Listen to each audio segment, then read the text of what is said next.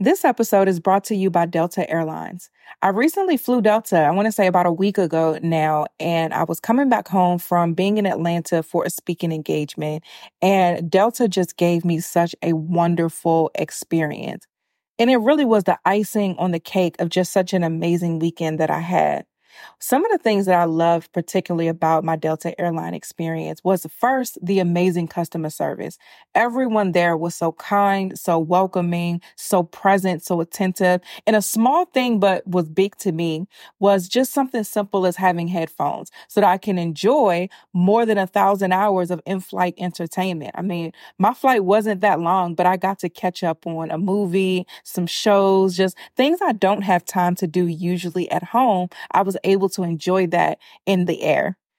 Delta also offers fast, free Delta Sync Wi Fi, and it's available for SkyMiles members. Being able to access the Wi Fi, I was able to order some groceries and just get a head start on my week. It was a great end to my experience and it ushered me right back in to being home. So even if you're not home yet, Delta Airlines helps you feel a little bit like it. Delta Airlines believes that you should feel at home, even if you're 30,000 feet above it. Learn more at delta.com.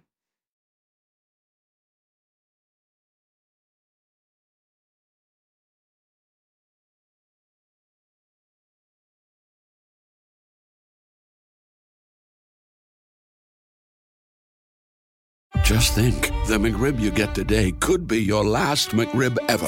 What do you do? Write about it? Meme about it? Or do you simply enjoy every saucy, tangy bite? Decide during the McRib Farewell Tour. Now at McDonald's. Order ahead on the app. At participating McDonald's, app download and registration required. This episode of the Blessed and Bossed Up podcast is brought to you by God is My CEO, a prayer journal for entrepreneurs.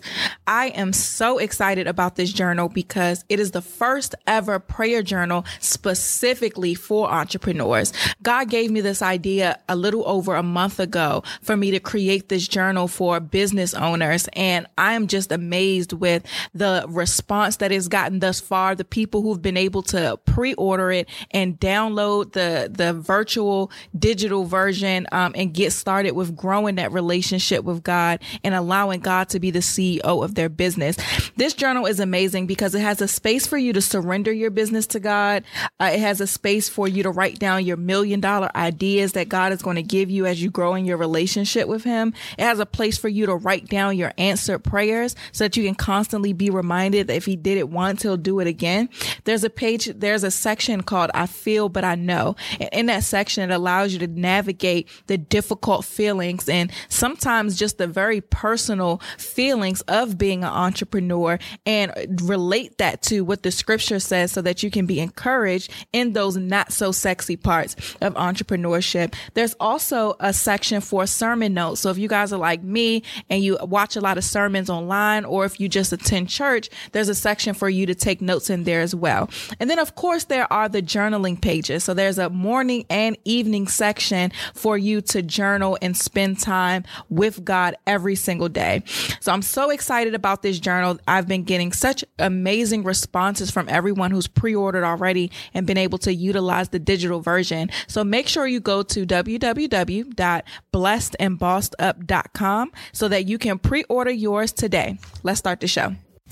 You are listening to Blessed and Bossed Up, presented by Anchored Media an entrepreneurship podcast for Christians all about how to make God the CEO of your business. Get ready to be inspired, challenged, but well equipped to live and build your destiny His way.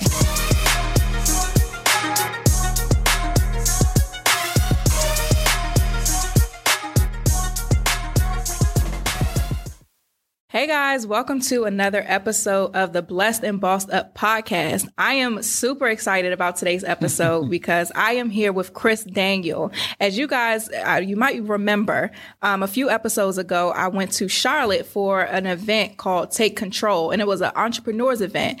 It was put on by Eric Thomas's organization ETA. And while I'm a huge fan of Eric Thomas, I was a lot more interested in the other people that were going to be there because even though he may be the face, like there's a lot of background people that we may not see that just contributes to the machine. So I was just more so interested in like the other people who make the brand and the person so excellent. Um, and of course, one of those people was Chris Daniel. And so you talked a lot about the um, animal assessment that you came up with. And I was so excited about it. It's funny because when I was there, you kind of briefly went over each animal. Yep. And I couldn't really figure out which one I fit into. Yep. So I identified with the turtle because the turtle was efficient. Yeah. But then we kept talking about slow. I'm like, well, I'm not slow either.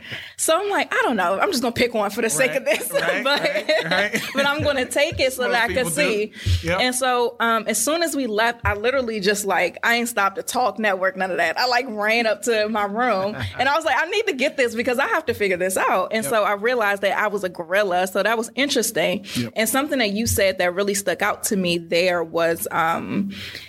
you can't change who you are. And so that was big for me because a lot of times because I have all of these cert- these qualities that other people may not identify with, I always felt like I had to adjust or change certain things. Yes. And it would just be like an internal battle in a way. And so when you said that, it kind of freed me from that, but then it also made me excited to go take the assessment to kind of analyze who I am and what that means for other people. Absolutely. Um, so we're going to get into that a little bit later. but in in your talk or your session before you got into the animal assessment, you really told your story. Yeah. And a part of uh, a theme of your story was change the way that you or change the story you tell yourself. Yeah. And so I thought that was that was really major. So I want you to start by just telling us your story. Yeah, so I always tell people I like to represent, um, you know, the kids from rural areas uh, who make it, but who make it in a whole different kind of way, right? So Yeah. Uh, I'm from Thomaston, Georgia. Most people have never heard of Thomaston. Uh, Mm-hmm. It's probably about eight, nine thousand people total. No mall, just a super Walmart. Mm-hmm. Oh, wow. Uh, so it's Country one of those kind of yeah. It's one of those. It's about an hour south of Atlanta. Mm-hmm. Um, born and raised. Um, great background to be from. Huge family. My grandparents had eleven kids. So I Oh, mean, wow, that's awesome. Huge family. Um, my nuclear family. Um, just my mom. Um, and then. I'm the oldest, and I got two younger sisters, so Mm-hmm. pretty small nuclear family. But grew up single mom. I saw my mom struggle. Always had two, three jobs, Mm-hmm. um, just to provide. And I took a lot of that, and literally before I knew it, I had taken a lot of that on. So Yeah. I just in college I had two jobs, and when I graduated and moved, I was making decent money with the government, but then I had another job, and I'm like, I just found myself yeah. taking a lot of those things on, which isn't a bad thing, but I didn't know who I was. Yeah. And so when we get to the assessment, that's where a lot of that came from, like really figuring out what authenticity meant for me. Mm-hmm. And then once I realized, oh, this is a whole different, like, I know a lot of people who don't know that about themselves. Yeah. Because I hear them and I see them doing stuff that they really don't like to do. Mm-hmm. So that's kind of the basis. But yeah, um, humble beginnings. Um, we definitely weren't rich by far. I was the first in my family to go to college. Um, went to Georgia Southern. Um, my girlfriend got pregnant in high school. Uh, so at 17, like babies here. Yeah. Um, made the decision to still go to college. And that was hard in itself because that meant leaving to go three hours away to go to school and coming back home every other weekend and trying to help out or be some semblance of that. Um, graduated college. I was on the four and a half year plan. Um, and, and literally, so after freshman year, I was the kid that said college ain't for me. Now, this is coming from A's and B's all through school. Yeah. One year of college, like I ain't going back. Why? Um, couple of things happened that freshman year. I got checked. Like, Okay. What's that mean? got my first D in that history Oh, class, and it was like, yeah, you ain't, yeah, you better come to class and do your work, or else, like, Thought you was too smart. thought I was too smart. And so literally, like I got cool. And I just literally wasn't going and I got that first D and I was like, eh. And then I got a C and I was like, okay. All right. So I'm done with college. So I went home for the summer and uh, I worked at the mill and I was driving forklift. And them That's little four country. five hundred dollars a week, they were looking country. real. good. Oh yeah, I like when I say I'm from red dirt, like no question about it. Um, and I was driving a forklift, man, and I was working with dudes who went to school with my parents, like my dad and mama. Who they knew him. They were like, "Man, what are you doing here? Like, you too smart to be." And I'm like, "Ah, I'm gonna just drive my box Chevy and I'm gonna buy me a little crib and I'm good, right?" And uh, I sat out for one semester. It was winter semester um, 97. And um, my birthday is New Year's Day. So about a month before my birthday, um, my mom came to me and she said, So here's the deal. Yeah, just open the door. She said, Here's the deal. it can't be two grown people in this house. So I ain't saying you got to go back to school, but you just got to find a place to stay because you can't. That that ain't gonna work. Yeah. And um, every time I talk to my boys, it was like they were having the best time in school. so I literally, man, um, turned my FAFSA in late, but they found a space for me, so I went back. Didn't have a nowhere to live or anything, but I went back that January. And this is where I hooked up with. I still call him my brother to the day. Um, his brother was he got locked up on some petty stuff, and a room opened up. So I lived with him, and that's I just I went back to school, and I graduated four years later. That's awesome. Um, so yeah, that was the first hurdle. So graduated four years later, and here's the funny thing. So I didn't meet my dad till I was like 13, and uh, he came to the, my college graduation, and I'm sitting there with this epiphany, like, okay, so get this straight. So I don't really know you, but you pop didn't tell me you were coming, but you pop up. And it's cool, it's whatever. but Like the now I'm- NBA draft. you know, right? and it's and it's this situation where I had been interviewing before I graduated. I had already been offered a job in DC. Um, Chicago was kind of on the fence with bringing me to a company in Chicago, and I kind of wanted to stay around Atlanta because that's where my base was. And I, but I interviewed in Atlanta, and they talk about thirty eight thousand. I'm like, dude, I ain't go to college for thirty eight thousand. right. sorry. Right. So um, I moved here in 2001, and I've been here ever since. That's awesome. Um, worked for the government 10 years, almost 10 years. And what's funny is my the last half of government, my government career, my job, um, I was a director of training. So my job was to hire consultants, mm-hmm, right? Mm-hmm. And I would just watch their swag. Like, yo, like, like they come in like real sweet with the Jaguar and the suit, mm-hmm. and they work for an hour or two and go right back home. and go right back home bef- after they get a nice dinner at the wharf, right? but I'm signing a check that says sixteen thousand dollars. I'm like, for two hours though. It only took me a couple times to realize I was on the wrong side of the table. Right. But I think when we talk about authenticity, like I really enjoyed doing what they did more so than mm-hmm. anything. Mm-hmm. So I put the money to the side and asked myself, like, could I do that? And not to pull the race card, but none of the consultants look like me that we hired. So mm-hmm. again, I'm observing like, okay, whatever it took him to get there, I want to know how he be- he became a consultant. How did he get a job with Deloitte or PwC or whoever they were working for? And why aren't there more people that look like me? That's the real question. And so 2010, I left government, 115 grand a year.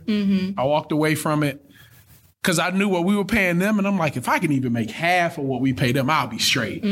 And so that's what I did, man. Um, of course, got married um, in 2006, bought a couple of homes, did all the stuff everybody do, bought some cars.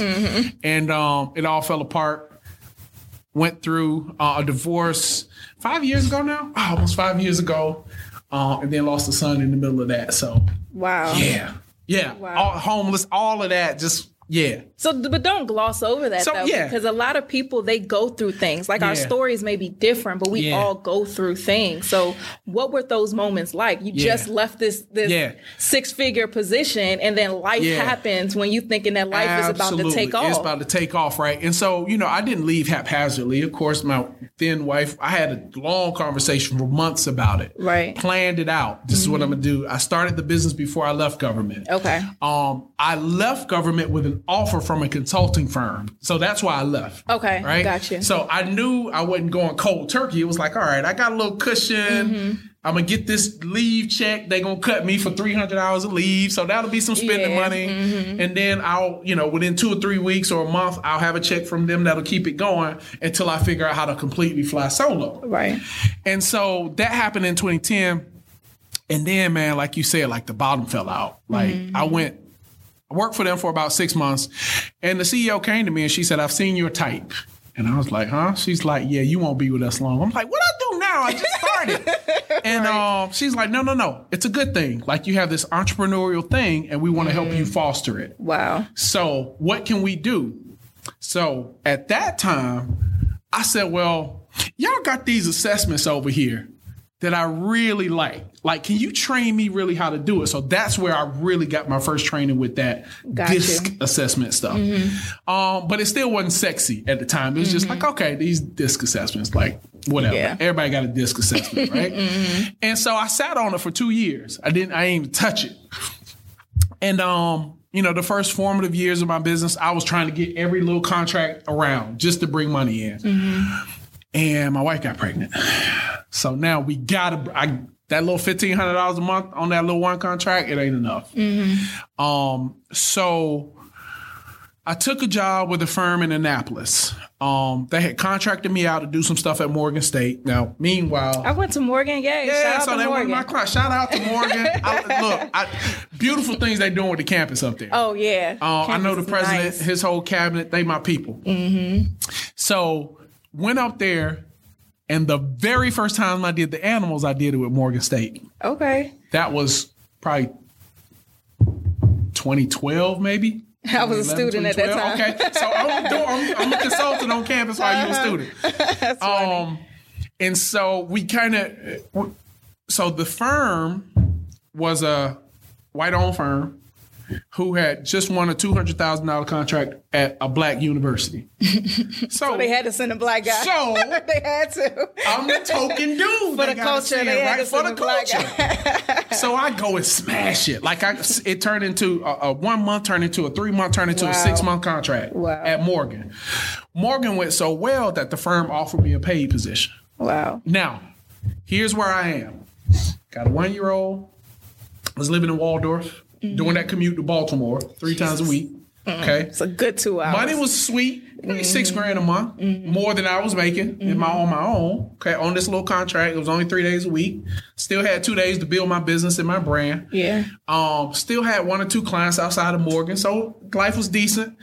Um, my wife still didn't know kind of what like what do you do all day, and I'm like, this is all the stuff. She's like, yeah, that don't look like work, Right. Because she worked in the government at the time. Gotcha. Okay. So now I'm at I'm in this place where they put 75 grand on the table. The wife then saying, take the money. I'm As, like a, as a job. as a job, full-time employee. Okay. With travel. Like travel's not optional. You mm. have to travel. With a one-year-old, with this fledgling business over here. Mm-hmm. All right. So me like any red-blooded man, I took the job. I took the money. Mm-hmm. But I knew honestly when I took the money, my marriage was gonna be done. I knew when I signed it, it was a wrap. How did you know that? Because you tell me what woman wants to be three weeks a month alone with a one year old and you're married. Yeah.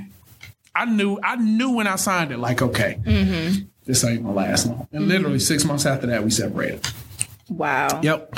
Um, Well, then what made you do it then? Like, were you at a crossroad of it's between my marriage yeah, good question. and a job? Like, That's a good question. if you knew that already, why? So, so you know, as a husband, you do what's best for the family, right? So, what's best is a consistent paycheck, right? Knowing that internally it was going to be that it's going to eat away at me and eat away at me and eat away until I figure out how to replace that income. Mm-hmm. So I went into it like, okay, I'm gonna do it for six. I'm gonna figure it out. Like the mm-hmm. money gonna be good, and I'm gonna still do my little stuff on the weekend over here until I can make the money difference, right? Mm-hmm. And that's what I did. And then I came home from Miami on a business trip, and it was like, yeah, I can't do this no more. And I'm like, but I, you said But still, though, you can't say that it's to it's to help the family. If you knew the family was going to be broken up by that, how does that help the family? So what do you do? Do you say I ain't gonna take? The, it's a That's real a tough tough one, one. right? yeah, And and again, so as the provider, you Mm-hmm. provide, yeah, and yeah, just it literally six months later, like May June, like it was a wrap. Wow, So we separated. So now I move out, and God is good because in the middle of it, so I'm doing all this traveling, right? And I'm racking up hotel points. So mm-hmm. I'm homeless, but I'm using the points to stay in hotels. wow, So now I'm paying mortgage here. I'm paying rent at a hotel. Mm-hmm. So that's my entire check, Yeah. and I'm staying on points. Hmm. So essentially, I'm homeless, staying on points, really eating when I travel mm-hmm. on my On per per diem, diem. right? On that good per diem, uh-huh. trying to make sense of it. Mm-hmm. Like, okay, God, I did what you said. I did what you told me to do. Like, Did you seek right. God in any of those man, let moments? me tell you something. Before I left government, I would literally close my door in my office and pray, like, get me out of here. Mm-hmm. Like, I know you don't want me. The money is fine, but I'm past that. Like, Mm-hmm. show me where you want me to be. Then, boom, my phone ring the consulting firm. Mm-hmm. Right? Then I'm in my home office in the third bedroom, like, okay, God, like, what, you said I ain't supposed to be broke. You told me to do this. Like, come on. Yeah, And he would send the, like, provision would come. Don't get me Yeah. wrong. Like, I've, man, I worked with some amazing small companies that fueled my home and my business. I've had some decent contracts that took care of stuff. Um, I always tell people, yeah, I was broke, but I bought and paid for my first car when I was going through all this Right. right? So provision was always made, but then you do, you got to look at yourself and like, okay, how am I contributing to this foolishness? Like, mm-hmm. for real. Mm-hmm. And the fact of the matter and real raw talk is, yo, I was about to get divorced. Mm-hmm. Like, I was going through, like, you left this stupid money. This corner office, this staff of 22 people, and I left on great terms. At any point, I probably could have called and got my job back. Mm-hmm. And every time I tried, he blocked it. I mm-hmm. kid you, like I picked up the phone, like, "Yo, Davita, um, so Yeah. I know y'all ain't filled that position yet because I see it on the website. Like, what's up?" Mm-hmm. And every time he would drop another contract, Mm. or people would see me and they'd be like, "Yo, you need to come back. Like it's jacked up without you." And then I'd be like, "Okay, here's my updated resume. Like, make it happen." And then something else, uh, the government going to furlough. I'm like, Right. okay, mm-hmm. like Yep. you know what I'm saying? So mm-hmm. but through all that, like, so I turned to writing. So I wrote my first book and all of that, consulting jeans, man. And I was staying in extended stay. I kid you not. And I got that call about 5:30 one Wednesday afternoon from a publishing company saying, "We got it. Our executive team loves it. We want to offer you a publishing deal." so it was always these little when you get to that point, like, okay, I'm gonna give you just a little bit more to keep going, kind of mm-hmm. situation. Mm-hmm. And man, I'll never forget. I, that's not the book bag, but I I still had a book bag. If you've ever been at extended stay, you know in the morning they give you these little snacks, right? So you got these little, little granola bars and little stuff, you know. Mm-hmm. I would pack my bag full because I didn't know if, where I was going to eat mm-hmm. later. Mm-hmm. And man, mind you, with a two year old and all of this, right? So I still got, um, I still got to pick him up a few times a week, give his mom a break. Like we went through counseling and tried to make it work, but it just, it just didn't work. Um, I respect her. I thank her for being a good mom. I get it. Like I probably pushed the limits Yeah. um, entrepreneurship is not for the weak stomach people, man. Um, because outside of business stuff, you still got to deal with this stuff. Yeah. And I tell anybody, wherever you lay your head at night, you just want to be peaceful, and it wasn't peaceful for either of us. So yeah, that's the so so that's the context of it. Now, mind you, let me let me give you some perspective. All this is going on, mind you. My girlfriend's pregnant at seventeen, so Yeah. other son in Georgia Yeah. who came up every summer, getting ready to graduate high school. So now I'm at this point where I'm like, okay, I'm 34, 35 years old. Okay. Great relationship. We talked all the time. I went down there all the time. He came up here all the time. Great relationship. He's graduating high school, did the college tour around here, and um, I don't know if I want to go to college. What do you mean? You're a black man. You going to college? well, I don't know if it's for me. Good kid, never had any issues. All right, you got a year. All right, you stay with your mom six months. If you can't figure it out, you move with me, and uh, we gonna get you right. Either you gonna work or you gonna like whatever. So I had it mapped out. He gonna be my little junior project manager. He do my deliveries. Right. You know, You I got his job ready. mapped out, right? Yeah. Plus, I had a couple of buddies up here that gave him jobs when he came during the summer. Mm-hmm. Barbershop, shoe shop. I'm like, oh, he'll be fine. And um, he ended up joining the military on his own. No push from me or mom. Just he, that's what he wanted to do. Super proud of him. He went through. He graduated. He got in. He did all this thing. He was um, stationed in Denver, um, near Colorado Springs, and uh, he was set to be deployed that February, uh, 2015. So I flew down to Atlanta before he flew out. Uh, we chopped it up at the Waffle House, and uh, he literally was heading to the airport when I got there. And um, he went over to Camp Buehring, and he was over there for a while, and we talked in May of 2015. I'll never forget. Last conversation we had, uh, NBA Finals. He's like, Dad, I got um, Golden State. No, what he said, I, I got Golden State in six, and I was like, Yeah, I got Cleveland in seven. So that was the last conversation we had. Golden State won in six, though, but I never talked to him again. Three days after that conversation, I got a knock at the door. Now, so you look out the peephole.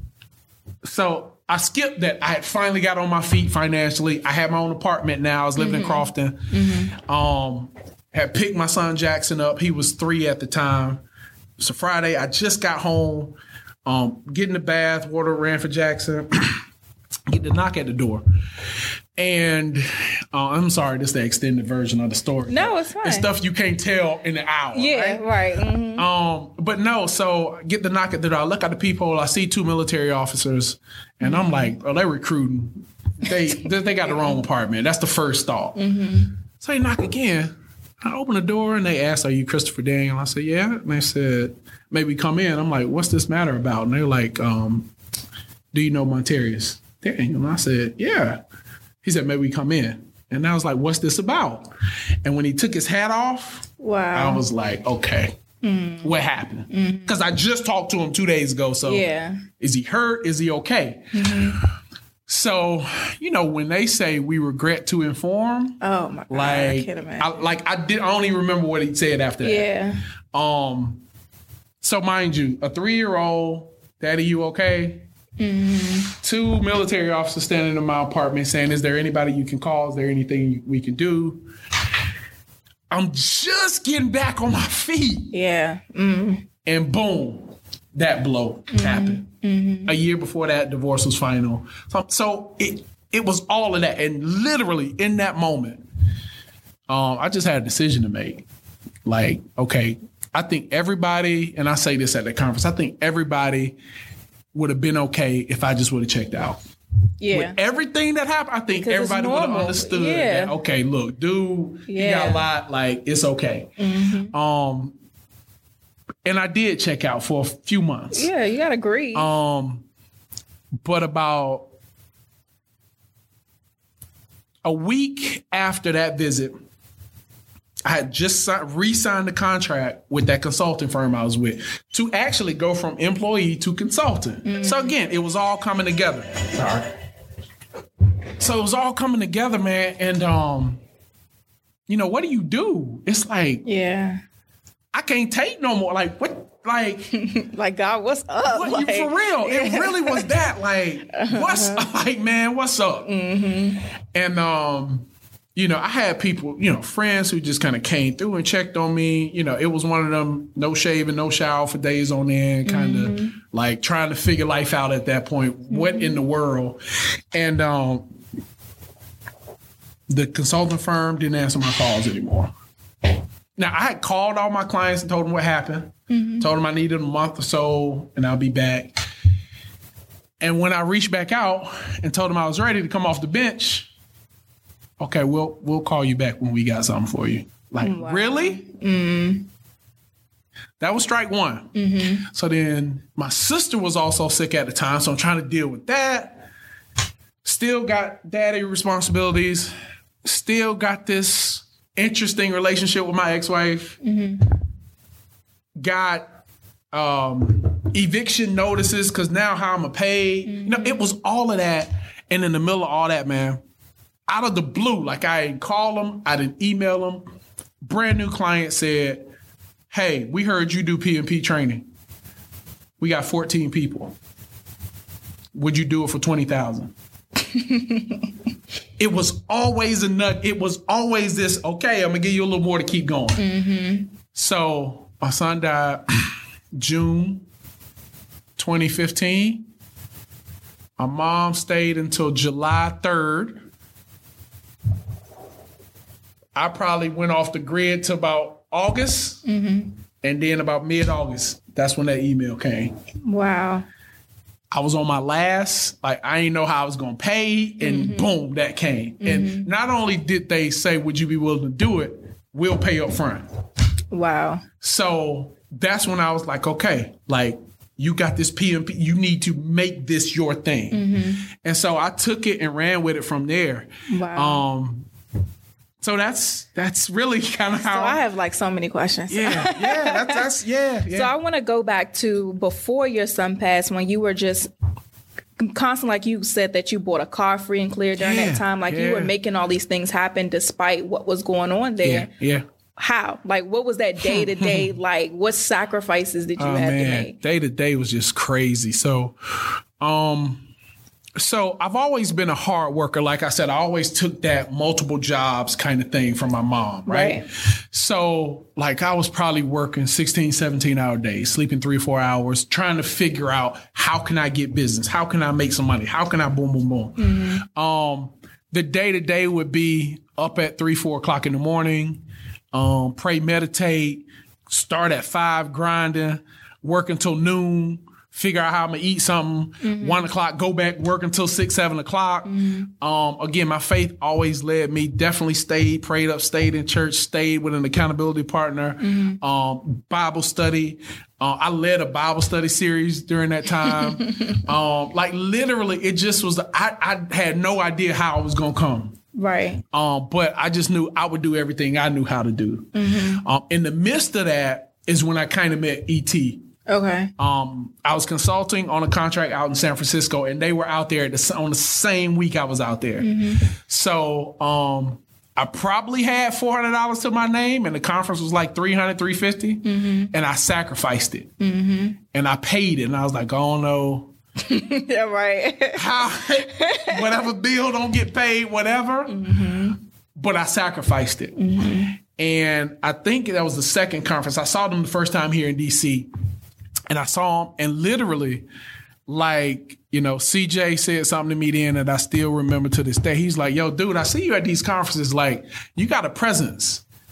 And it took me back to when I was an undergrad and I took my first and only public speaking class. Mm-hmm. And my professor said the same thing Chris, you got stage presence. I need to teach you how to use it. Mm-hmm. And I never saw myself as a motivational speaker or speaker at all, Right. But I knew I had some information mm-hmm. and I knew I had a way of delivering it that people just responded to. Right. So I really just took that. That was the that was the sacrifice. It was during the days I was on a contract or an employee. I would always get up four or five. I would work my stuff before I worked their stuff, Right. and then work my stuff after I worked their stuff. Mm-hmm. Um, I would do training on the weekends and professional development sessions on the weekends for companies. Put myself out there, create my little one sheet, send it to them, mm-hmm. follow up with the e- like I would do all that stuff because I always knew like this would come. Mm-hmm. I didn't know how. I didn't see this space anywhere. Yeah, I just knew I was like, I'm supposed to work like a consultant. Mm-hmm. Like that's what I really like.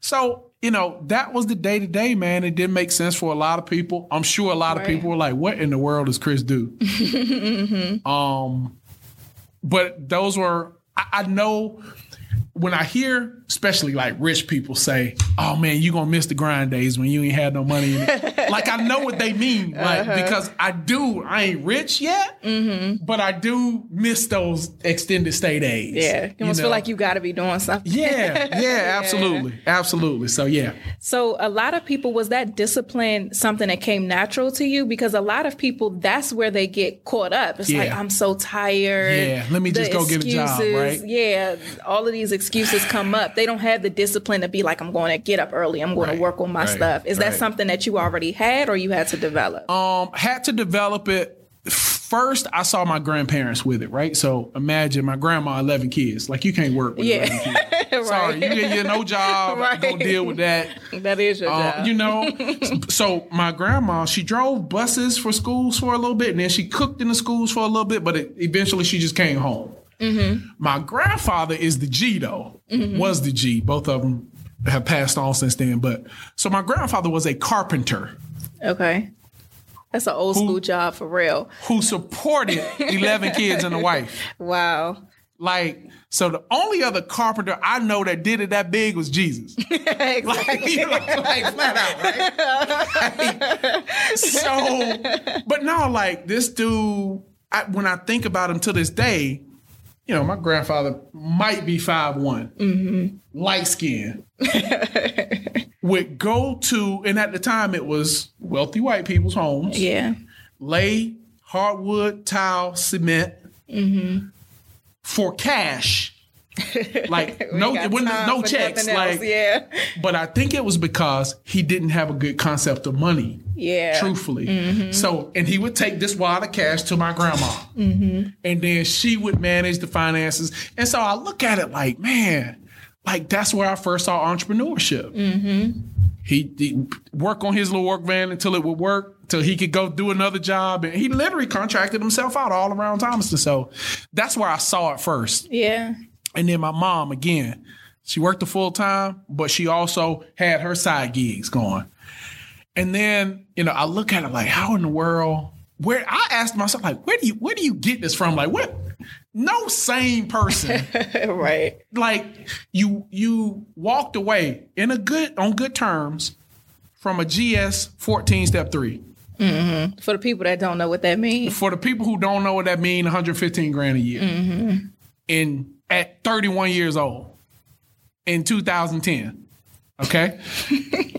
On Everybody else would have been living the life right about now. And the Okay. funny thing was, I was like, I had the car, I had They wouldn't like, all of that, right? Most people, but I Yeah. Mm-hmm. kept feeling this pull, like, no, it's something else. And you know, I'm just thankful that I was obedient enough to listen because my normal self wouldn't have did it. Right. But yeah, that's what the day to day, that's what the grind looked like. So let's talk about your faith for a second, because Yeah. even as, as I listen to your story, all I keep thinking is like God has had His hand all over Man, this whole I situation, can't take no credit. like the whole thing. None. None. And, but how did you develop that relationship with God to be able to be obedient and trust? Because Yeah. a lot of people, that's where they struggle. Yep. Is they don't they don't have that trust Yeah. that God is going to provide for them, that they're going to be able to get these contracts in the midst of these Yeah. things, that they're going to be able to pay up front. Like Right. this is stuff that people don't have the faith to think can happen. Right, right. How did you build that?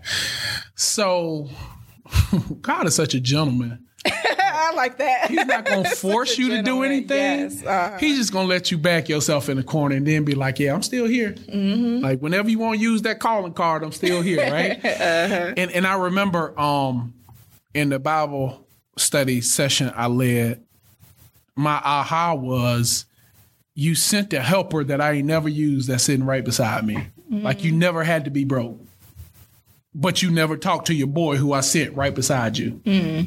So that's really where it came. It came from Chris. I don't know how you gonna go to Georgia and bury your son because you ain't got the strength to do it. Mm-hmm. I don't know how you're gonna drive to Dover, Delaware, and identify the body off the plane. Mm-hmm. I don't know how you're gonna get up in front of people and train after all that happened. I don't know how you going like. It just was like, okay, I don't know how I'm gonna do it, but show me. Mm-hmm. Like that's literally. I can't sit up here and say like I had it figured out because I didn't right. it was several days of like, and I mean, oh man, I wish I could show you like on a movie how many days I worked in the back of Panera until they would kick me out. Mm-hmm. Or close and be like, sir, you gotta go. Like, I'm sorry, but we gotta go home. Yeah. Um, oh man, how many? Man, I probably been to every library around here on free Wi-Fi. Uh-huh. I'm talking about just try, just figuring it out. Yeah. I don't know if there was a strategy. I just know that it was mm-hmm. like I told a good friend of mine. This was man, this is probably five six years ago, and it's so funny today to think about it.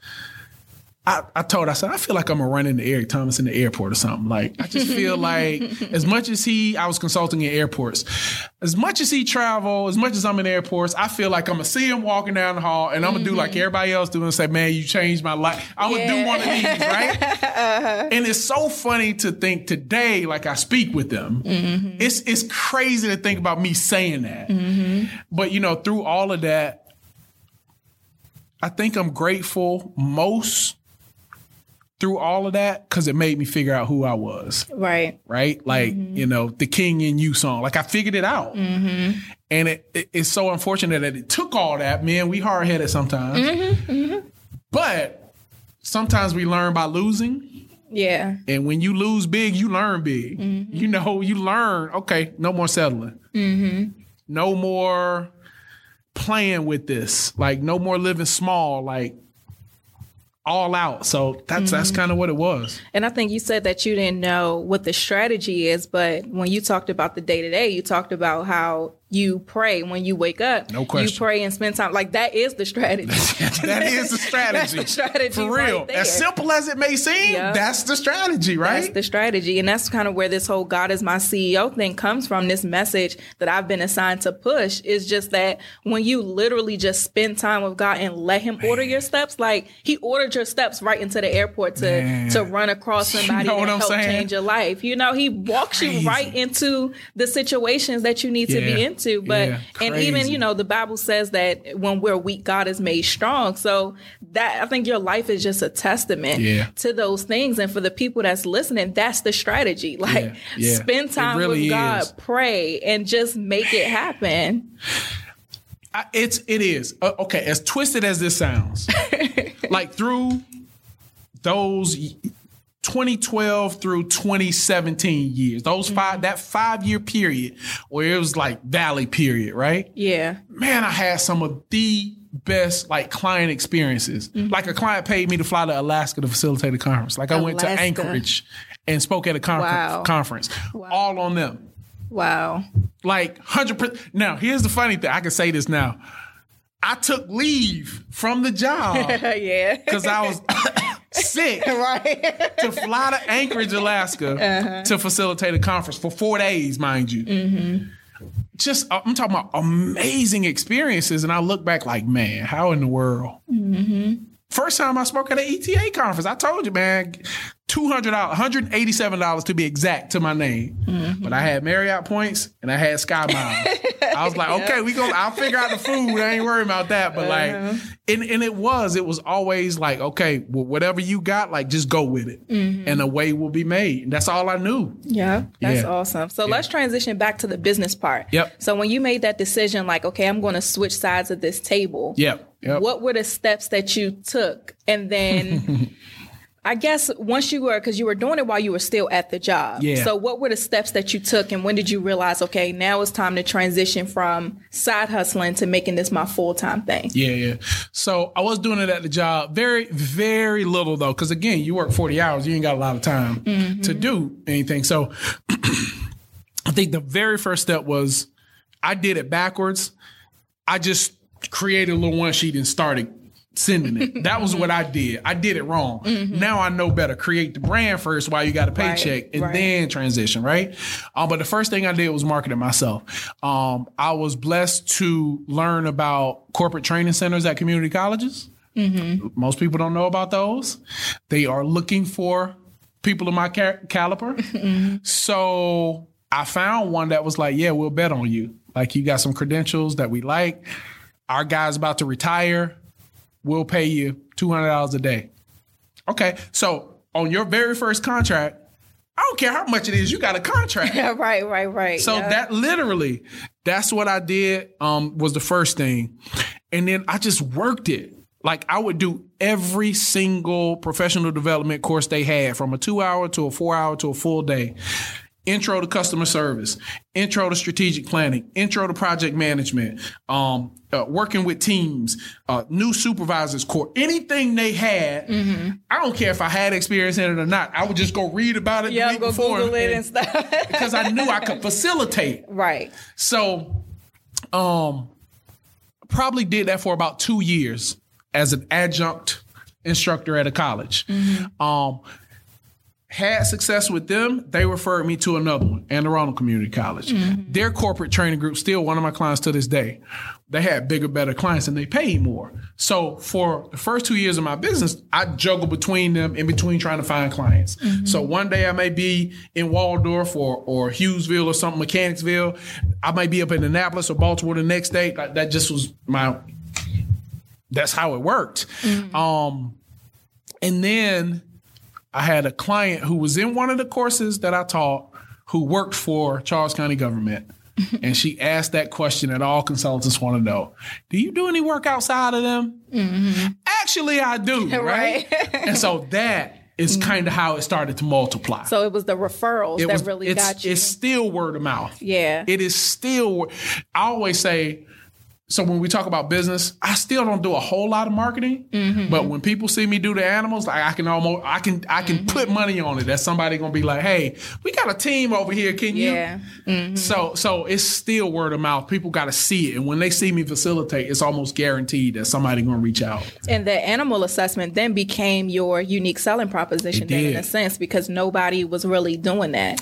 I, so my mainstays, and when I say mainstays, the things that number one I enjoyed, number two paid the most mm-hmm. were project management certification mm-hmm. and facilitating the four animals course. Got it. So the four animals was birthed because I said I got certified in this way back, mm-hmm. but it was kind of boring. What is So I- that for the people that don't know? Yeah, so DISC, so DISC, D I S C, um, DISC is a super invasive self-assessment, right? So it's just like one of these personality assessments, and you can get some that are free or cheap that won't give you what you really need to know. Right. But I found one, and I had looked at all of them. I had facilitated almost all of them. Um, I found one that gave you not only your natural self, but who you are when you adapt, mm-hmm. and then not only that, but it gives you gives you your natural strengths, your communication styles, and all this other stuff. I'm like, all in one, like that's solid. Yeah. So I was like, let me try it out on some people first. And I saw the response and I was like, okay, I got something. Mm-hmm. So then I was under that contract and they said, hey, why don't you do the animals thing in Miami? Well, it wasn't, it was this then. What you do, we want you to do this, you're this certified. So I went to Miami, did it. It was just okay. But it was just okay because it was a language barrier. Right, Right. So right. 90, 80% Cuban, Latino, DISC, decisive, interactive, um, stability, and conscientiousness, those don't necessarily translate into Spanish well. So I had to come up with something that they would translate to, and everybody knows animals. So I came up with a gorilla, and I say I, me and another consultant, uh, gorilla for the D, flamingo for the I, chameleon for the S, turtle for the C.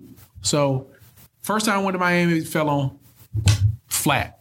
Second time I went and did it with the animals, they were like, yo, I've never seen anything like it. I'm like, I mm-hmm. just did it last month. Mm-hmm. And they like, no, no, no. The, the animals don't like, yeah. Yeah. Tell them, I kid you not. I did it in Miami probably seven months straight. Wow. Miami called Newark That's not a bad place to do it at either. all, especially in January when it's uh-huh. cold as I don't know what here. Miami called Newark. Mm-hmm. Newark called LaGuardia. LaGuardia called Chicago. Chicago called San Francisco. Again, word of mouth. Yeah.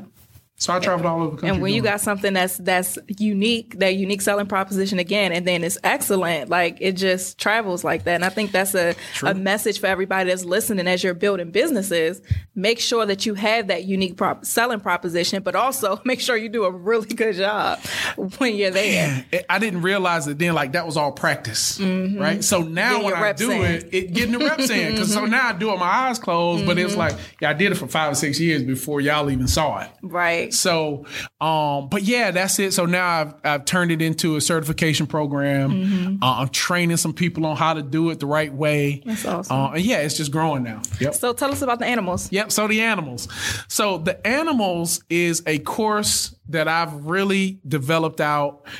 It's it's a three part process. So first is the assessment. So you go online for animalsassessment.com. You take this assessment, right?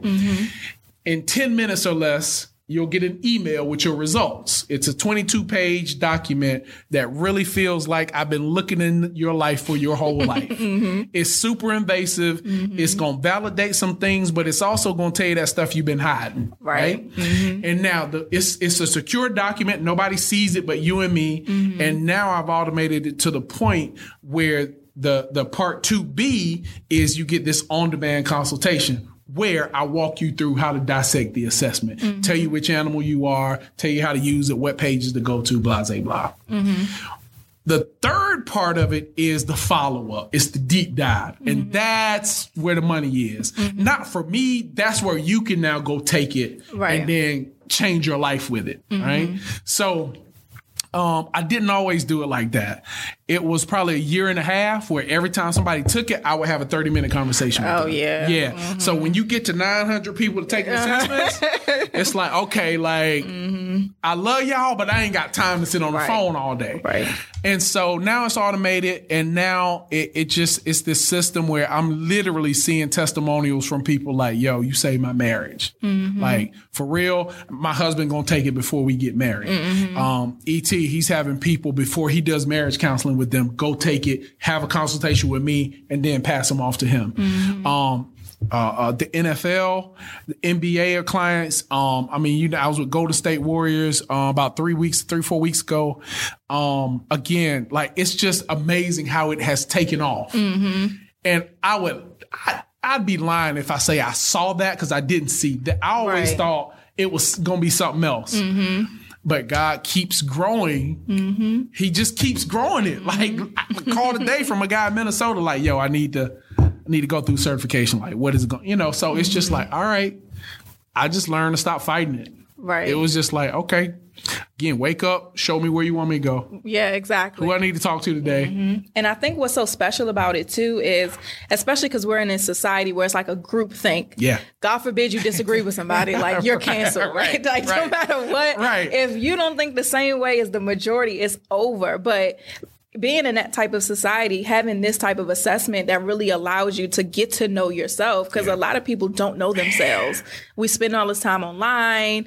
We are just conforming to what we think is the right thing. We're just doing what we think we should be doing. Even in entrepreneurship, we're becoming an entrepreneur because it looks cool, Looks but cool. God ain't really called us to do that, so we need to go back to work. but, but because of that, we don't know ourselves. So what I really loved about this was I already knew myself. I'm just really big on just personal development in general. Yeah. But it allowed me to get to know myself even more. But the key component that I loved about it was the communication part. So now I can articulate myself better to you. Page 19. Yep, and I can teach you how to, to how to communicate with me. That's why I was telling my fiance like we need to yo you need to take this because I already took it. You Yeah. need to take this before we get married so we know like if I'm not understanding you, I'm like let me go back to page 19 and be like Yep. how can I communicate? direct. Like, yeah. Just tell me. My feelings ain't involved. Just Yep. what is it? What do you mm-hmm. expect? When do you need it? And I'm mm-hmm. good. And in me as a as a gorilla, I'm very direct. Yeah. And that can hurt, especially as a woman. You can really mess up a man's ego like that.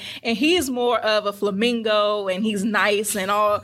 And I don't really be having time for that. So I'm like I love it. I when love it comes down to like talking, I'm like, all right, let me go to page 19 because I need to figure out how can I tell you you get on my nerves without saying you getting on my nerves. Yeah, yeah. And for him, how can I just get to the point so she doesn't stop listening to me in the Yeah. first 10 seconds? Yeah, yeah. So it's just such a powerful tool. Um, and I just personally love that communication mm, piece. Mm, good. So tell people though, like the different animals. Yep. So, so remember I said DISC, right? D for dominant or decisive or direct. You can use any of those words, right? So I associate a gorilla with the D because you think mm-hmm. about that animal, gorilla. Mm-hmm. They're big and they're bossy and they're protective and they're dominant. Mm-hmm. I always joke and say the gorilla and the lion, they're fighting for who's the king of the jungle. Mm-hmm. Because both of them got this swag, like, nope, this my property, mm-hmm. right? And so that's the gorilla. The flamingo, that's the I, engaging, interactive, social, empowering, right? That's those are the people who are always, um, or let me say animals. Those are the animals who are, you know, they're encouraging and they're like, come on, sis, let's try it again. Yeah. But the key word is let's and we and us. They're social, right? They have to have people. They have to be around people. Um, the S, um, stable, steady, consistent. That's the chameleon. Now, mm-hmm. people think chameleon as they're changing. Yes, they change. However, they adapt to their environment. Mm-hmm. So they're super supportive. They always want to be behind the scenes. You think of a chameleon, they always hide behind a rock mm-hmm. somewhere. Um, they don't like sudden change, but they are the most loyal animals you'll ever meet. I call them sufferers in silence because they'll come in at six, they'll complain all day about it, they'll stay until seven, and then they'll come do it again tomorrow, mm-hmm, right? Mm-hmm. But they're loyal to a fault Yeah, yeah. they are not out front people though. And that's where people get frustrated with that chameleon because they're not out. They don't want the spotlight. They just want to mm-hmm. support behind the scenes. And then Lastly, the C, conscientious, perfectionist, careful, cautious. That's the turtle, right? So they do move slow, but they are very accurate. You mm-hmm. won't find another animal as accurate as a turtle. Mm-hmm. Usually they're numbers people, like scientists or engineers or something Yeah, like that, right? yeah. So, um, but those are the people who you don't want to argue with because they're always right. I promise you they're right. the gorilla thinks they're right. Mm-hmm. The turtle really is accurate because that's their number one value is accuracy. Right. And that's why they're so slow because they take their time to get it right the first time. So Mm-hmm. I developed those four animals and it's been amazing to watch it grow, but not only to watch it grow as a brand, but to watch people emulate Like I can look within 30 seconds and tell what somebody is just by mm-hmm. what they say, sometimes how they're dressed. Mm-hmm. Flamingos are always wearing something bright. It never, fa- it never fails. I don't care where I go. They, if they don't, ha- if they got on all gray, they got a pop of some kind of color, Right. right? uh, because they like that attention. Like the flamingo, you're gonna look at it. I don't care where you mm-hmm. are. If you see a live flamingo, two things are gonna happen. Number one, you'll never see one by itself because they're social, and number two. They're bright. You're going to look at it, right? and they command that attention. That's just how they Right. are. So, um, but yeah, to see people emulate it, I think the big thing is when people try to deny it, right? So they'll take the assessment. I don't think that's right. And I'm like, okay, take it again. I ain't tripping here. Here's another link. Take it again, and it comes out exactly the same. And they, and because what I find is, and one of the reasons I love it is you can't beat this assessment. Yeah, you can try, try to to answer, it all kind of Uh-huh. ways you want to, and it's still you. So that's why I really love it because I've taken others, a Myers Briggs or uh, the color or umbrella parachute. I've taken all these things, and I know how to answer most of them to get what I want on the back end. This is one that is built on logic. It's not necessarily your answers, it's your preferences, mm-hmm. right? Mm-hmm. And one thing I realized is you can't beat your preferences. I don't care how hard you try. You'll go over here, but you'll eventually come back to it, mm-hmm. right? And that's what it is. So, um, yeah, it's been amazing to watch it. One, another thing that I loved is how you differentiate who you naturally are and then who you adapt to. and I think that's really powerful Yeah. for people, even like in the business as you build a team. Like, so if an emergency happens, such and such need to be here because of that, because the boss is going to uh, revert to doing this True. because they're under pressure. True. But what, I, what was funny for me is when I took it, I was equally as a gorilla in both. So I was like, well, at least I'm consistent. At least You you're consistent, right? Least so I'm your natural was gorilla and you're adaptive, Yeah. right? So yeah, so the good thing is with Tatum, it's real easy how to deal with you. yeah, I'm the same. No fluff, No. direct. Mm-hmm. And you don't want to laugh a whole lot about it. It's just like, okay, tell me what you need. Give me, all right, then Mm-hmm. I'm good, right? But if I think if more people knew that, especially Mm-hmm. about their mates, yeah. like, you know how much clutter you can cut out? Mm-hmm. You know, it, it's so fun. And again, I'm not immune to it. So when I was married, I never had my wife take it. Mm. Probably should have. Yeah. I can kind of tell who she is though. yeah. But with what it's doing with couples, I think I'm really excited Mm-hmm. because now, even before rings are exchanged, like I know you now. You know what I'm saying? Mm-hmm. Yeah. Where it took 10 years to figure out who my wife really is, Mm-hmm. in a matter of a couple of weeks, Mm-hmm. I can help you know your mate.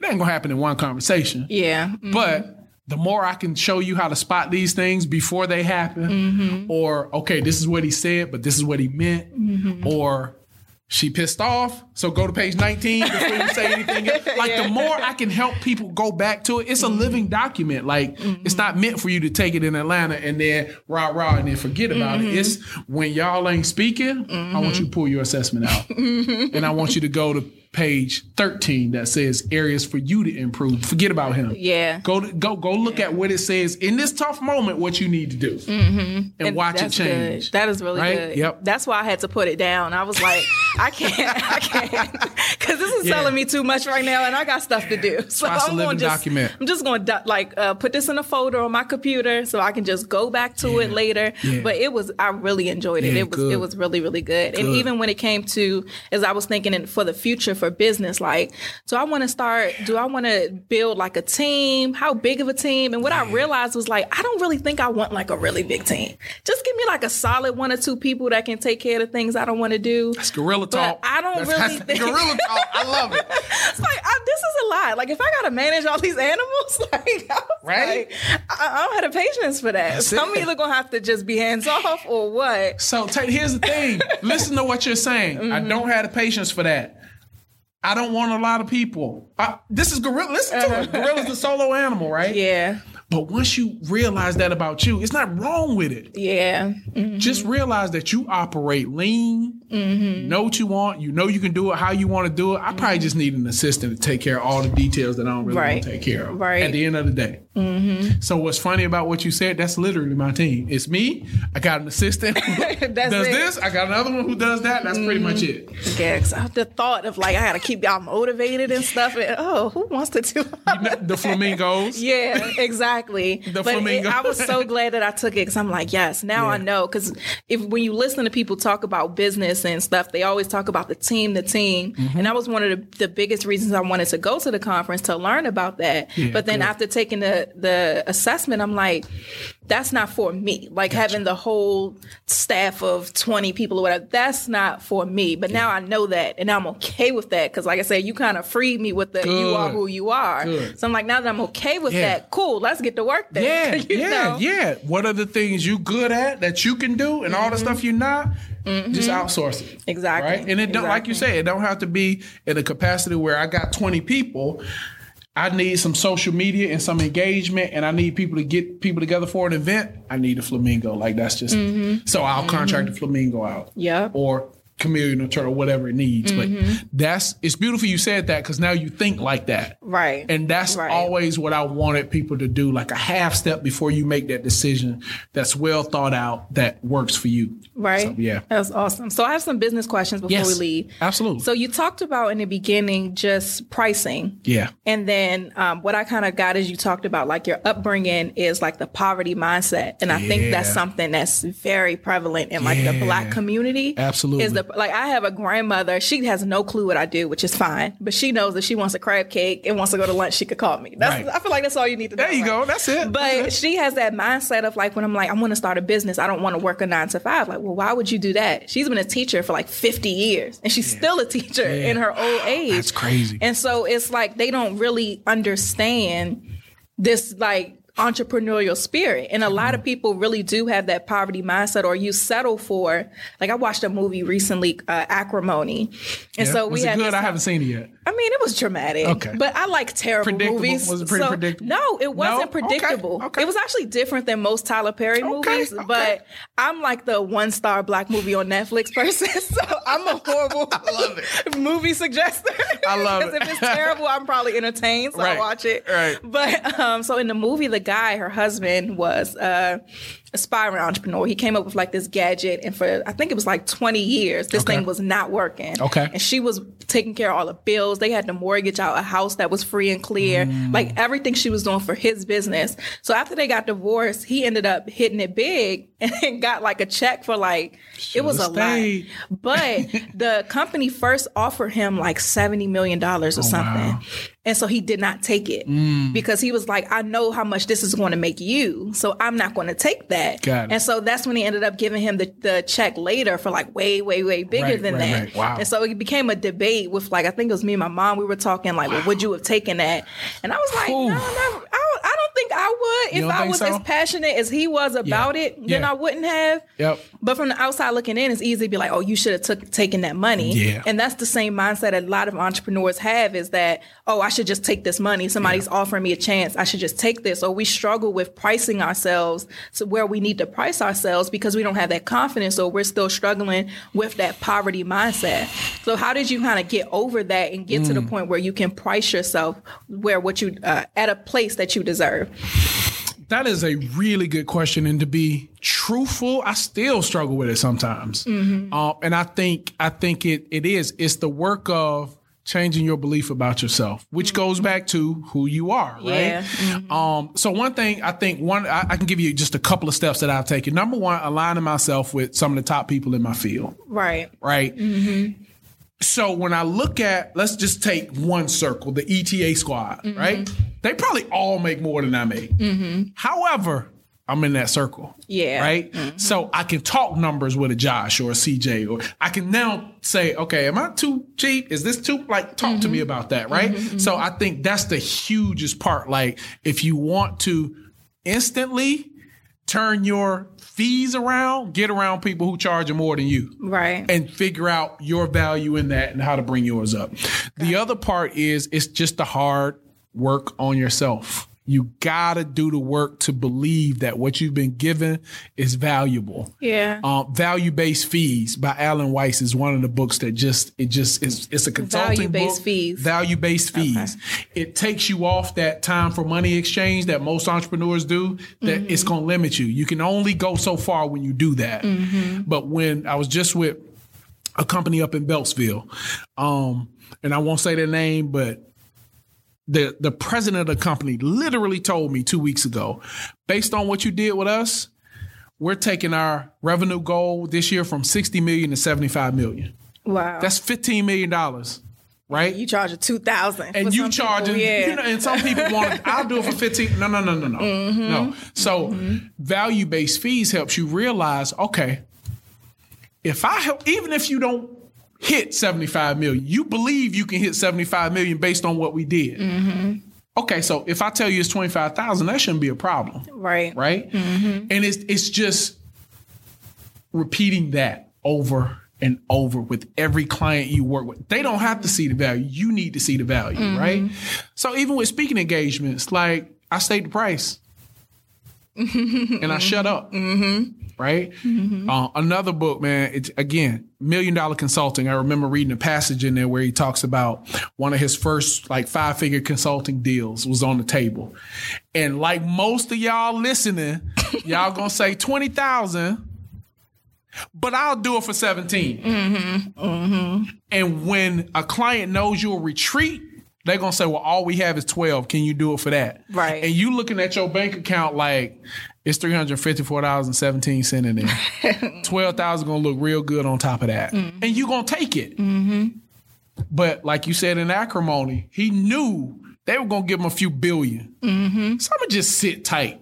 Right. And and it, it really is is is homework of always saying, okay, what is this gonna be valued to them before I put a proposal together? Or, you know, how are your people gonna benefit from what I do before I put a proposal together? One of the big questions I always ask is, you know, what is this uh, worth to you? Like, Right. so, you know, you come do a podcast, how many listeners are going to hear this? And how many lives are going to be changed as a result of this conversation? And not that I'll ever charge you, but now you know Yeah. instead of 997 I'm gonna push the envelope and say five thousand and see what you say, Right. Because I know you gonna go make fifteen on it, Right. Right. So it, mm-hmm. it's always that for me. And, and consulting does that. It makes you mm-hmm. perform on value. It makes you provide value. It makes you do a lot for free. Mm-hmm. But in that doing a lot, you're practicing, you're building up your reps, you're getting in front of people. So then when you when a Boeing calls you and said, Hey, we need you for two hours, we only have two thousand, you can say, Okay, this is my rate. I'll wait for your call. Right. You already know what it's gonna do for you, you know? So yeah. So how do you get to that point then where you're like, okay, it's time for me to step out the the free now. Yeah. I've gotten enough reps in, Yeah. and my bank account is looking worse. Right, right. So when is it Right. time for me to step into like charging that right number? Yeah, yeah, good. So um, the time is yesterday. like for real, because you'll get into this loop of okay, I'm gonna inch it up, and I'm gonna inch it up, and when it's somebody, I'm gonna see if they take this, mm-hmm. and I'm just of the mind of just going. So, so you know what that is? That's steeped in fear of rejection. That's that. Mm-hmm. Let's just be honest. Yeah. that's what that's steeped in. So I'm of the mind. I just told one of my proteges yesterday. Okay, why don't we just go and get the five rejections? why don't we just call 20 people and just go ahead and say 5,000 and mm-hmm. get the first five no's? Right. Let's, can we just move past that? right. um, literally, I told you, when I got the email that said we got 14 people, can you do it for 20? I should have told them no, honestly, Right. because that's to a $2,000, $2,500 person training. I should have said nope. My fee is twenty mm-hmm. However, at the time, my fee was fourteen ninety five a person times fourteen. Okay, yeah, I'll take twenty. right. You know what I'm saying? And it uh-huh. it worked for that season. Now I mm-hmm. know better. I do better, right? Mm-hmm. And what I learned in this consulting game is nobody likes to cheat, man. It, it's crazy how it works. But the minute I went up on my boot camp fees, people start signing up online. Like right. not even call, hey, can you do it for this? It was all right, boom, no mm-hmm. conversation. It's like, oh, Yep. easy. Because they see more value in things that are more expensive. So the time is now. Right. Yeah. And I think that's uh, the good point is it's all rooted in that self awareness and getting to know yourself. I was telling, we're doing like a blessed and bossed up boot camp right now. Love it. And I was telling the ladies in the live, like broken people build broken businesses. So a lot of us are in I'm this position. recycling that. That's good. Just give me my That's credit. good. That's You- all your I credit. ask. That's good. That's good. And so I was like, the reason why so many of us are, are reaching these ceilings is because we haven't worked on ourselves. And I remember when I first left my job, I had got confirmation from God that it was time for me to leave my job.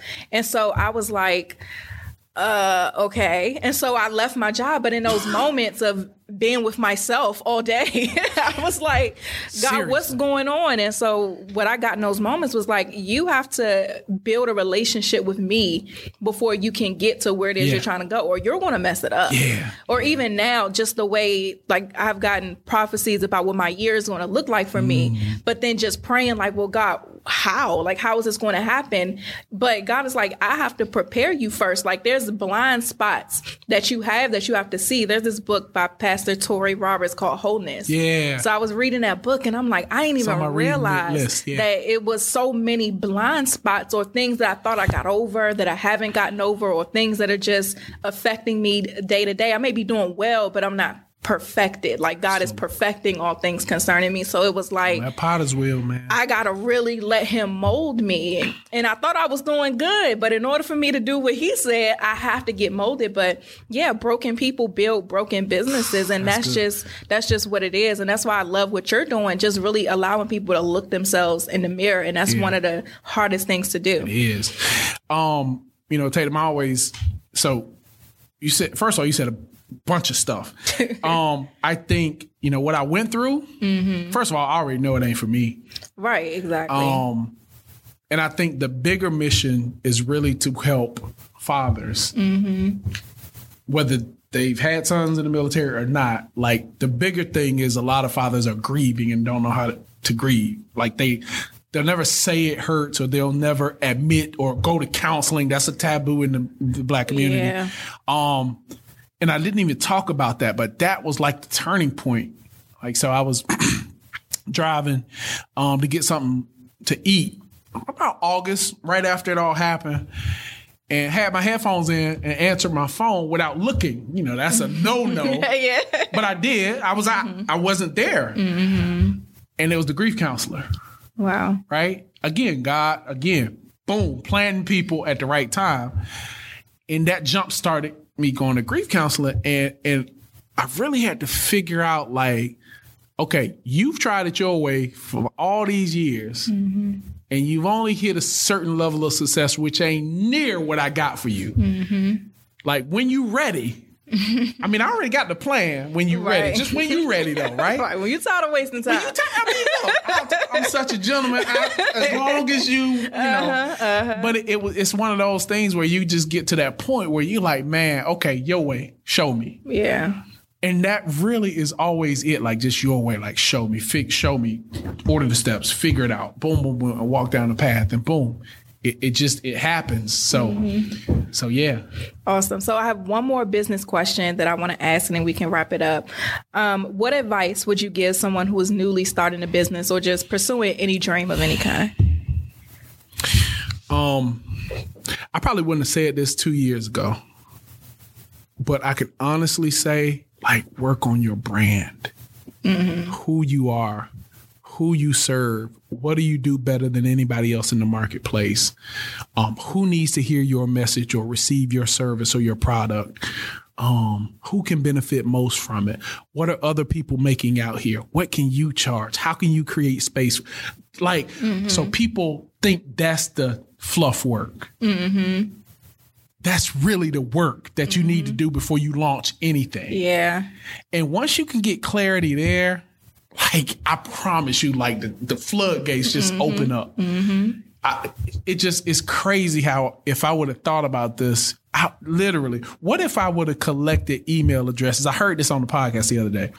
What if in 2012, from the first time I did that assessment, I would have collected all those emails?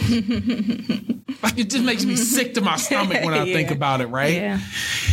And so that's that's the oh, man, and I don't care how much it costs you to figure this stuff out. If you got to yeah. take time to do it on your own or house, whatever the case is, like mm-hmm. that's the key advice. So mm-hmm. while you still got a job, like do that work first, right? So then it's super clear when you do launch your product, service, whatever it is, mm-hmm. you know who you're talking to, you know what you can give them, you know how much it's gonna cost, and you just wait for them to come to you at that point. Mm-hmm. Um, that's it, really. Like believe in yourself. Like mm-hmm. we all got something so unique that if we just believe that we can deliver it at the highest level, you'll be amazed mm-hmm. at who knocks at your door.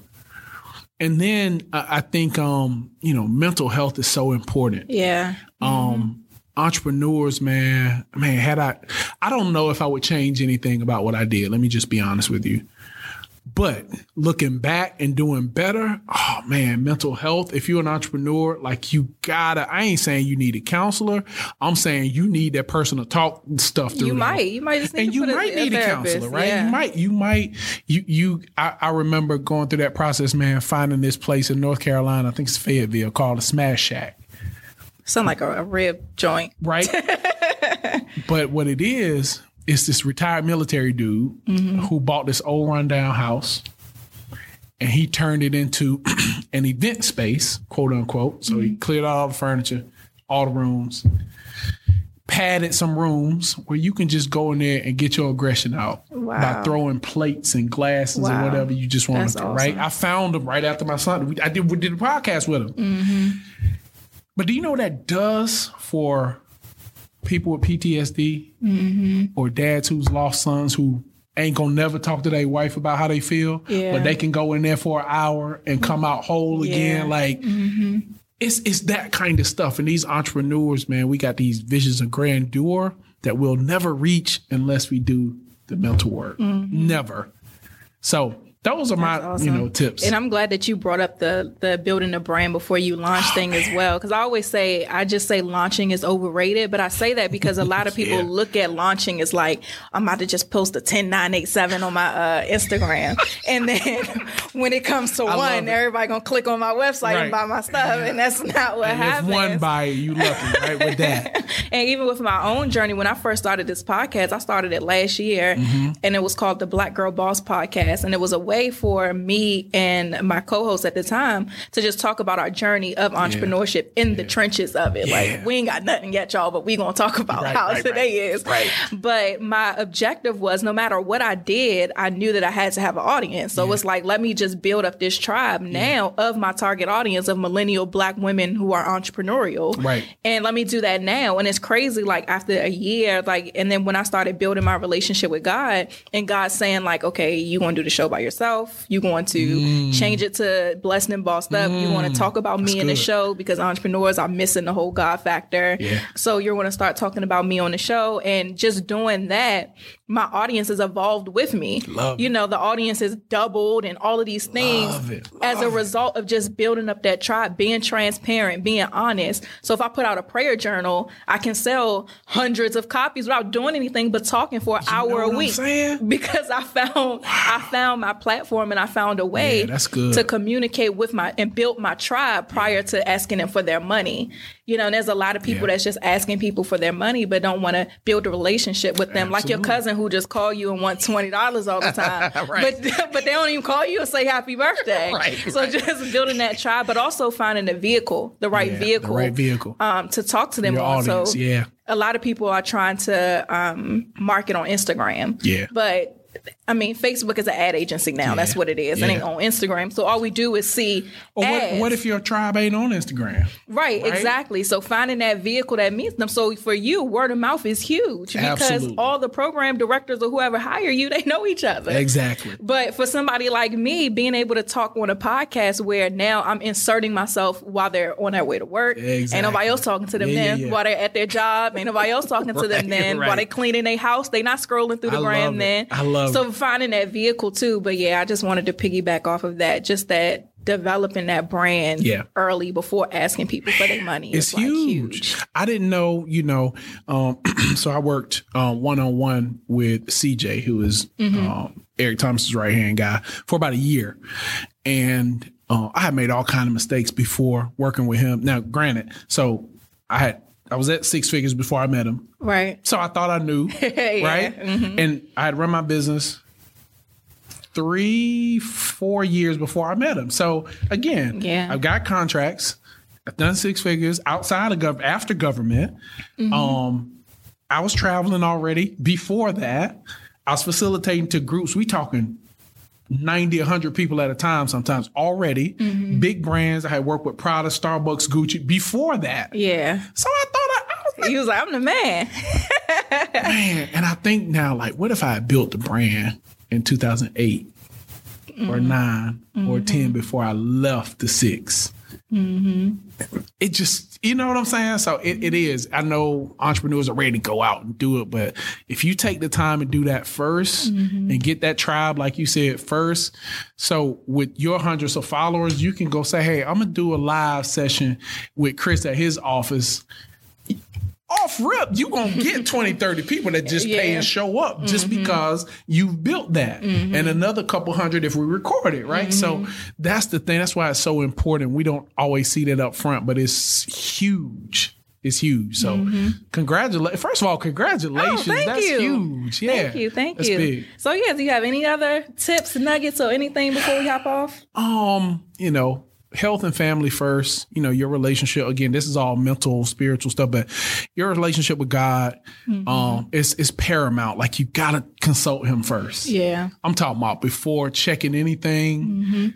Literally open your eyes. I don't care if it's three minutes. Like give them a conversation. Like give them some time. Um, that mental health again. That's just it's so huge. I don't care if it's you got to go sit in a sauna for an hour somewhere every week. Um, you got to process that stuff out, and then you know just surround yourself with. I'm not. I'm gonna say like-minded people, but I'm gonna say people who challenge you to do better. You know what I'm saying? Like, um, that's one thing I knew. Like, at a certain point, I knew I ain't gonna say change my circle because I think everybody fits Mm-hmm. in your life in different areas. Yeah. But when you're trying to advance or go to another level, you got to find the people that playing at that level and mm-hmm. stay uncomfortable with them. Right. Until when, and when you reach that level of comfort, then you need another circle who's going to keep you uncomfortable. Mm-hmm. So um, those are the tips, man. Like it. It's really not rocket science. I think we spend way Yeah, too much time yeah. overcomplicating it and trying to find a secret strategy within the strategy when the strategy really is talk to God, put yourself around the people. Now, I haven't said this. It's centered around this, but I'm gonna say it flat out. Let me tell you something. Uh, in 2017, I probably spent the last half of the year in the Old Testament Wow. six, seven months straight. Every single story, every single chapter, every single book showed me what was happening in my life. Wow. Every single one of them. Again, at the conference, you've heard me talk about my last name is Daniel. So I read the book of Daniel mm-hmm. and I was like, wow, I'm supposed to be a consultant. My last name, it makes sense. yeah. I read the book on a prayer call one day. A guy said, What up, Job? And I ain't say nothing. like, what up, Job? I was like, Who are you talking to? It's like Chris. It's like, yeah. He's like, What up, Job? I'm like, What? My name Chris. He's like, Nah, go read the book of Job. Mm. Dude loses his sons. I'm like, okay, I'm telling you, like every Yeah. single book in that, oh, it told me this is where you are. This is why you are where you are. This is what you need to do to get out of it. So, still the greatest book ever written. Um, you know, honestly, I don't read it every day. Right. However, I know when I'm feeling that angst, like, okay, go read it because you ain't been reading it. Mm-hmm. Right. Mm-hmm. So it, it is that strategy guide for me to say, okay, if I'm stuck somewhere, if I don't know what move to make, again, God's such a gentleman. He gonna like, all right, you gonna come back to me. So Right. it's up to you when you want to read it. But mm-hmm. but yeah, that's that truly, man, it truly has been the game changer for me. Awesome. Well, thank you so much for being a part of the show. I know I just slid in your DMs I like, know. hey. I love it. I love it. You look, I'm a gorilla too, so you know that's how Right. you gonna get me right there. Like, Right. look, I need your time. Boom, boom, boom. yeah, but thank you so much. I know we went over time, but I just really appreciate you being oh, on the show. I know that this is this is really going to help a lot of people who are going through things. Praise so God. I'm just excited. Thank you so much. Thank you for having me. All right, guys, we will be back with another episode next week. Robinhood is an investing platform that helps serious investors with their financial goals by giving them the tools to run their money on their terms. So you can make power moves in your power suit, even if that power suit might be fuzzy slippers or an oversized sweatshirt. But hey, that's what makes you you. Run your money with Robinhood. Learn more on Robinhood.com slash